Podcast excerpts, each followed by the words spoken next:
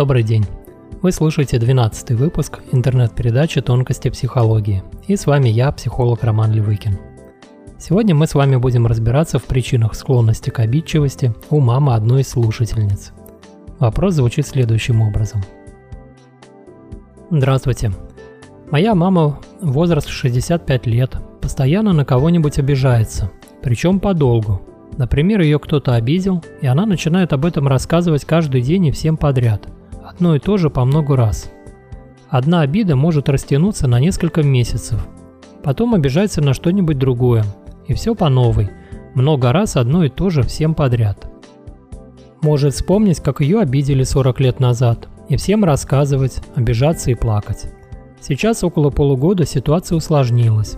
Она начала вспоминать, как ее обижал муж. Несколько ситуаций, произошедших 40 лет назад, 20 лет назад. Детально рассказывает их, высказывая отцу претензии почти каждый день. Изводит этим отца. Звонит родственникам, жалуется, как он ее обижал, как это унизительно было. И все в деталях. Общаться с ней стало практически невозможно, потому как любой разговор переводится в русло этих обид. И опять рассказы в деталях. Когда я говорю, что я это уже слышала много раз, это было давно, очень давно, какой смысл сейчас это вспоминать и ругаться из-за этого с отцом? Она отвечает, что просто делится наболевшим и никого не изводит, и вообще редко это вспоминает. На самом деле каждый день. Раньше это были обиды на сестру, также всем звонила и рассказывала, как ее обидели, то еще на кого-нибудь. Но обиды хотя бы менялись. Сейчас одна и та же песня длится полгода, и добавляются только новые детали, то есть по нарастающей. Я пробовала с ней говорить, что обиды надо прощать, но все это бесполезно. Говорит, я такое простить не могу, меня унизили и так далее. Недавно мне звонили родственники, попросили что-то с этим сделать, так как не могут больше выносить этих разговоров. Отец ходит бледный от каждодневных истерик, а я не знаю, как помочь разрешить ситуацию – много всего уже перечитала в интернете, но пока выхода не вижу. Подскажите, пожалуйста, что с этим можно сделать? Буду очень благодарна за любую помощь. Первое, на что я обратил внимание в вашем письме, это то, что мама считает, что она эти обиды редко вспоминает. При этом, насколько я понял, она игнорирует ваши комментарии о том, что она это вспоминает каждый день, и что родственникам такое поведение уже надоело. Вот это несоответствие в показаниях говорит о том, что, возможно, у вашей мамы нарушилось критическое отношение к происходящему. Способность тестировать реальность снизилась.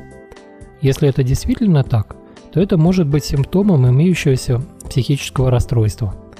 Поэтому первое, что стоит порекомендовать, это обратиться к специалисту на научную консультацию.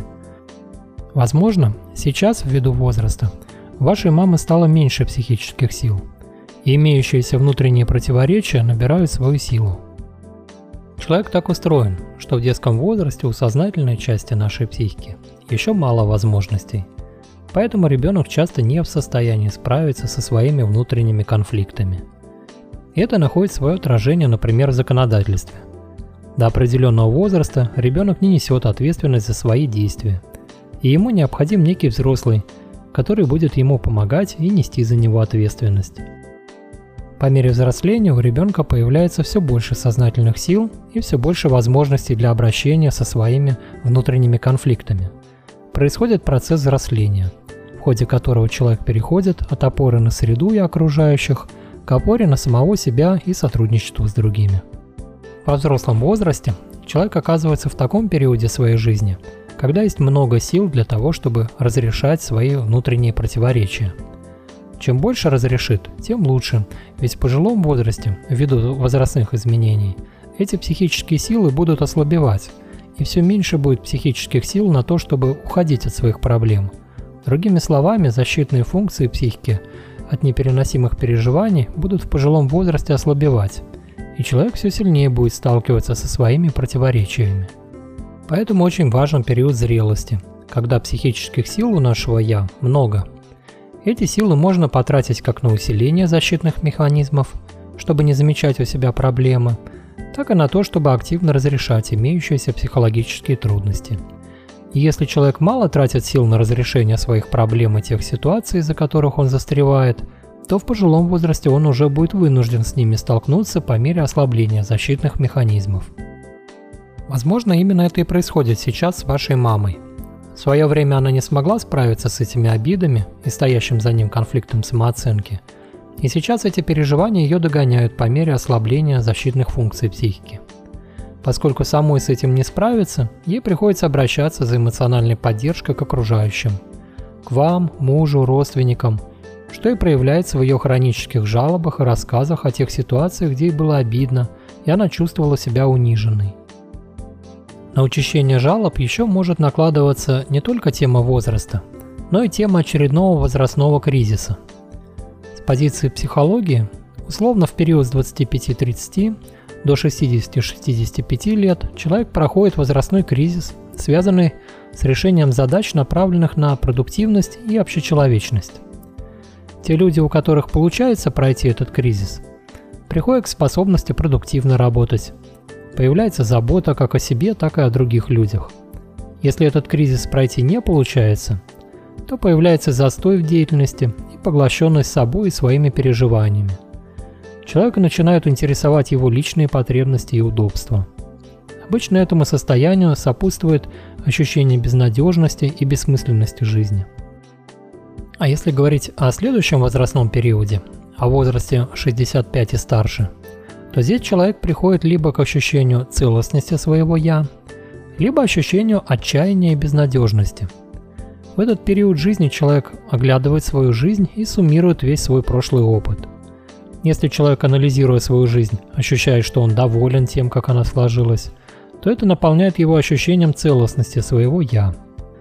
Если же человек, оглядываясь на свою жизнь, сталкивается с сожалениями и чередой нереализованных возможностей и ошибок, то это приводит к ощущению отчаяния. Тогда у человека усиливается страх смерти и тревога, связанная с этим. И это рождает в нем потребность поддержки со стороны окружающих.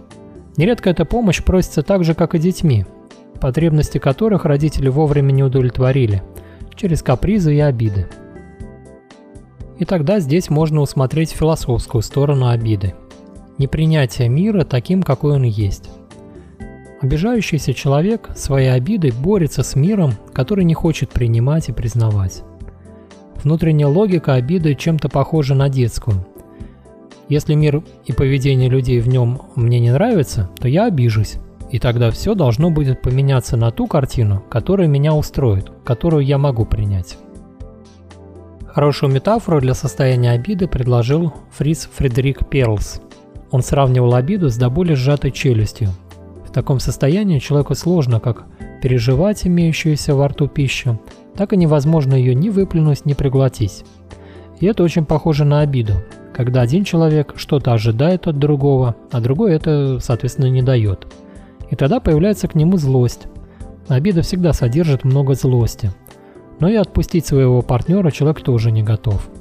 При обиде человек как бы застревает. Он хочет получить что-то именно от того, кого выбрал для этого. И это является показателем того, что мы еще ценим того, на кого обижаемся. Если бы не ценили, то и не застряли бы из-за этого человека.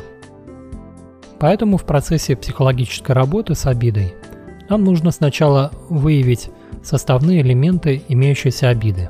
Злость, ценность другого, неудовлетворенную потребность и те трудности, которые мешают принять картину мира такой, какая есть, и увидеть то, что мы ждем от человека, а это, например, то, что он в принципе не может дать. Если так, то имеет смысл поискать другие источники удовлетворения этой потребности. Или развивать свои способности принимать данности мира, что он не идеален и не всегда подконтролен нам. И здесь за обидой начнут просматриваться другие чувства, например, страх, тревога, неуверенность, вина и другие чувства. Если под этим углом посмотреть на обиды вашей мамы, то можно предположить, что весь этот список ее обид говорит о тех ситуациях, с которыми она столкнулась в жизни и которые до сих пор не смогла принять, то есть как-то переработать. Ее теперь уже хронические жалобы чем-то похожи на попытки показать другому, как она пострадала в этих ситуациях. И рассказывается это на поверхностном уровне для того, чтобы наказать обидчика, а на более глубинном для того, чтобы ей помогли справиться с этими переживаниями. По сути, это крик о помощи, но направленный не по адресу. Ведь тот специалист, который работает с подобными переживаниями, это психолог или психотерапевт, но не родственник. И здесь я бы порекомендовал ей поработать с психологом при личных встречах. Такие встречи могли бы быть тем пространством, где уместно говорить об обидах и злости, и тогда это несколько освободило бы другие отношения вашей мамы от чрезмерной нагруженности этими обидами. Может быть, ей было бы тогда легче проявлять любовь. Нередко психологическая работа именно в этом ключе и используется. Когда, допустим, один из партнеров ходит к психологу и рассказывает о том, как его злит второй партнер. И то, что он свою злость проговаривает, освобождает его от того, чтобы эту злость показывать своему партнеру. И тогда становится легче проявить любовь. Жизнь не так длинна, как кажется, и это вполне разумно использовать имеющиеся отношения больше для любви, чем для отыгрывания того негатива, что накопился – Негативными переживаниями можно заниматься и с психологом. И в заключении разговора о негативном поведении, как о крике о помощи, я хочу вам рассказать об интересном обычае, принятом в одном племени из Южной Африки. Жители этого племени считают, что каждый человек хороший. Каждый изначально желает добра, любви, счастья, мира. И в погоне за ними иногда совершает ошибки, с которыми другие сталкиваются как с негативным поведением – и жители этого племени эти ошибки расценивают как крик о помощи. Поэтому, если один из членов племени как-то негативно себя ведет, то его ведут в центр деревни, где все члены его племени его окружают и далее в течение длительного времени рассказывают ему о его позитивных сторонах и хороших поступках. По их взглядам, такое перечисление позитивного позволит человеку восстановить свою внутреннюю связь со своей позитивной природой, чтобы он снова мог сказать «я хороший». На этом на сегодня все. С вами был психолог Роман Левыкин. Связаться со мной можно через сайт helpmenow.ru. Там же можно записаться на консультацию.